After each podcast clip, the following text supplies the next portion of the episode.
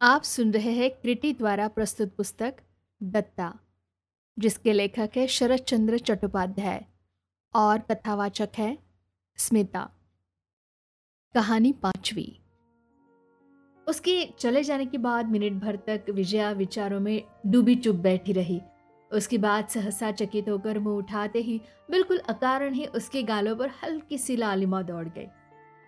विलास की नज़रें दूसरी ओर न जमी होती तो उसके आश्चर्य और अभिमान की शायद सीमा न रहती।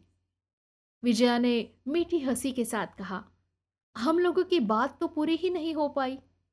तो फिर तालुका ले लेने ही की आपके पिताजी की राय है? विलास खिड़की के बाहर देख रहा था।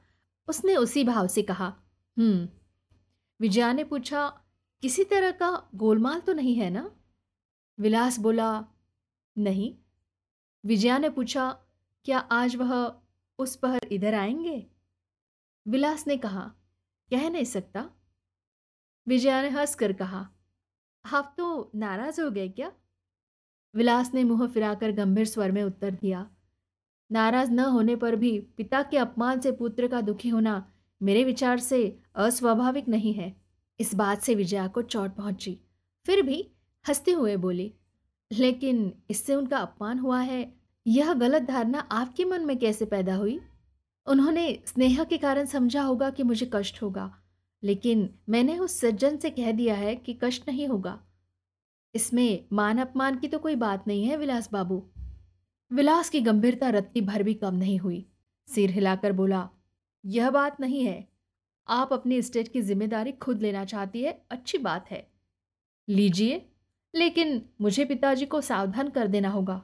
नहीं तो पुत्र के कर्तव्य में कमी आ जाएगी। इस असंभावित अप्रिय उत्तर से विजया हैरान सी रह गई। फिर बहुत ही दुखी मन से बोली, विलास बाबू, इस साधारण बात को आप इस रूप में लेकर इतना भीषण बना लेंगे मैंने सोचा भी न था। अगर नासमझी से अन्याय कर बैठी हूँ तो अपराध स्वीकार करती हूँ। भविष्य में फिर न होगा। विजया ने यह कहकर विलास के मुँह की ओर देखकर लंबी सांस ली। उसने सोचा कि इसके बाद किसी को कहने के लिए कुछ शेष नहीं रह सकता। दोष स्वीकार कर लेने पर अपराध समाप्त हो जाता है, लेकिन उसे यह मालूम नहीं था कि कुछ लोग आदमखोर के समान होते हैं, जिनकी विषैली भूख किसी की कमी पकड़ने के बाद बुझने ही नहीं पाती। इसीलिए जब विलास ने प्रत्युत्तर में कहा तो फिर पूर्ण गांगुली से कहला भेजो कि रास बिहारी बाबू ने जो हुक्म दिया है, उसे रद्द करना आपकी शक्ति से बाहर है। तब विजया की आँखों के सामने इस व्यक्ति की हिंसक प्रकृति स्पष्ट नाच उठी कुछ पल चुपचाप ताकते रहकर धीरे से बोली, यह क्या बहुत बड़ा अन्याय नहीं होगा? मैं स्वयं ही चिट्ठी लिखकर उनकी अनुमति ले लेती हूँ। विलास बोला, अब अनुमति लेना ना देना दोनों ही समान है। आप अगर गाँव भर में उन्हें अश्रद्धा की योग्य बना डालना चाहती है तो मुझे भी अत्यंत अप्रिय कर्तव्य का पालन करना होगा। विजया क्रोध से तड़प उठी। लेकिन स्वयं को संभाल कर शांत स्वर में पूछा, वह कर्तव्य कौन सा है? सुनो। विलास बोला, वह आपकी ज़िम्मेदारी के काम में हाथ न डाले। आपके कहने से वह मान जाएँगे? कम से कम मुझे प्रयत्न तो करना ही होगा। विजया ने पल भर चुप रहकर दूसरी ओर देखते हुए कहा, बहुत अच्छा। आप जो कर सके, करे। लेकिन मैं किसी के धर्म कर्म में बाधा नहीं डाल सकूँगी। आवाज़ में नरमी होते हुए भी भीतरी क्रोध छिपा नहीं रहा। विलास ने तेज़ी से कहा, आपके पिता होते तो वह यह बात कहने का साहस न कर पाते। विजया घूम कर खड़ी हो गई और विलास की ओर देख कर बोली, अपने पिता की बात अपेक्षा में कही अच्छी तरह जानती हूँ। लेकिन इस बात को लेकर तर्क करने से क्या लाभ? मेरे नहाने का समय हो गया है। मैं जाती हूँ। ये कहकर सारे बकवास को ज़ोर से बंद करके जैसे ही वह उठी क्रोध से पागल विलास के मुँह पर से उधार ली भद्रता का बनावटी मुखौटा पल भर में ही उतर गया। अपने स्वभाव को एकदम नंगा करके कटुता भर स्वर में कह बैठा, औरतों की जात ही ऐसी नमक हराम होती है। विजया ने कदम बढ़ा लिए थे, वह विद्युत गति से पलट कर खड़ी हो गई। पल भर उस जंगली मुँह की ओर देखकर बिना कुछ बोले धीरे से बाहर चली गई। यह देखकर विलास सूख गया। किसी को यह भ्रम न हो जाए कि विलास पितृभक्ति की अधिकता के कारण विवाद कर रहा था। इन लोगों का स्वभाव ही यही है कि बात चाहे जो हो, उसका कारण भले ही कितना भी असंग हो, छिद्र पा जाने पर उसे अकारण बड़ा करके दुर्बल को सताने में, भयग्रस्त को अधिक भय दिखाकर परेशान करने में ही उन्हें आनंद का अनुभव होता है। लेकिन जब तिल भर भी दबे बिना उसे नीचा दिखाकर विजया घृणा से भरकर चली गई तब इस गले पड़ी कलह को समस्त क्षुद्रता ने उसे बहुत ही छोटा बना दिया। वो थोड़ी देर चुपचाप बैठा रहा और मुँह पर काली सी लगाकर धीरे धीरे चला गया। तीसरे पहर रास बिहारी लड़के को साथ लेकर आए। बोले, काम अच्छा नहीं हुआ बेटी। मेरी आज्ञा के विरुद्ध आज्ञा देकर मुझे अत्यधिक लज्जित किया गया है। लेकिन जायदाद तुम्हारी है इसीलिए इस बात को लेकर मैं अधिक खींचतान नहीं करना चाहता। लेकिन बार बार ऐसा होने पर तो आत्मसम्मान की रक्षा के लिए मुझे अलग होना ही पड़ेगा। विजया ने कोई उत्तर नहीं दिया। मौन रहकर एक प्रकार से अपराध स्वीकार कर लिया। रास बिहारी ने नम्र होकर जायदाद के बारे में बात उठाई। नया ताल्लुक खरीदने की सलाह करने के बाद उन्होंने कहा, जगदीश का मकान जब तुमने समाज को दान कर ही दिया है बेटी, तब और देर न करके पूजा की छुट्टी खत्म होते ही उसका दाखिला ले लेना होगा। क्या कहती हो? विजया ने सिर झुककर कहा, आप जो उचित समझेंगे वही होगा। उनकी रुपए चुकाने की मियाद खत्म हो गई? राज बिहारी ने कहा, बहुत दिन पहले हो गई। जगदीश ने अपना सारा फुटकर कर चुकाने के लिए तुम्हारे पिता से आठ वर्ष के करार पर दस हज़ार रुपये लेकर रहन माना लिख दिया था। शर्त यह थी इतने दिनों के अंदर चुका सके तो ठीक है, ना चुका सके तो उसका बाग तालाब उसकी सारी संपत्ति अपनी है। आठ वर्ष बीतकर यह नौवा वर्ष चल रहा है। विजया ने कुछ पल चुप रहकर बड़ी नरमी से कहा, सुना है उनके लड़के यही हैं? उन्हें बुलाकर और कुछ दिनों का समय देकर न देख लिया जाए? शायद वह कोई उपाय कर सके? रास बिहारी ने सिर हिलाते हिलाते कहा, वह कोई उपाय नहीं कर सकता। कर ही नहीं सकता। यदि कर सकता सहसा पिता की बात काटकर विलास गरज उठा। कर भी सकता हो तो हम समय देने क्यों लगे? रुपए लेते समय क्या उस शराबी को होश नहीं था कि मैं क्या शर्त मान रहा हूँ और कैसे चुकाऊँगा? विजया ने एक बार विलास की ओर और, और फिर राज बिहारी की मुँह की ओर देखकर शांत और दृढ़ स्वर में कहा वह बापू के मित्र थे। आदेश दे गए हैं कि उनके संबंध में सम्मान रहित बात की जाए। विलास फिर गरज उठा। हज़ार दे जाने पर भी वह एक राज बिहारी जल्दी से बोल उठे, तुम चुप रहो ना विलास। विलास ने उत्तर दिया, ये सब बेकार के सेंटिमेंट मैं किसी तरह बर्दाश्त नहीं कर सकता।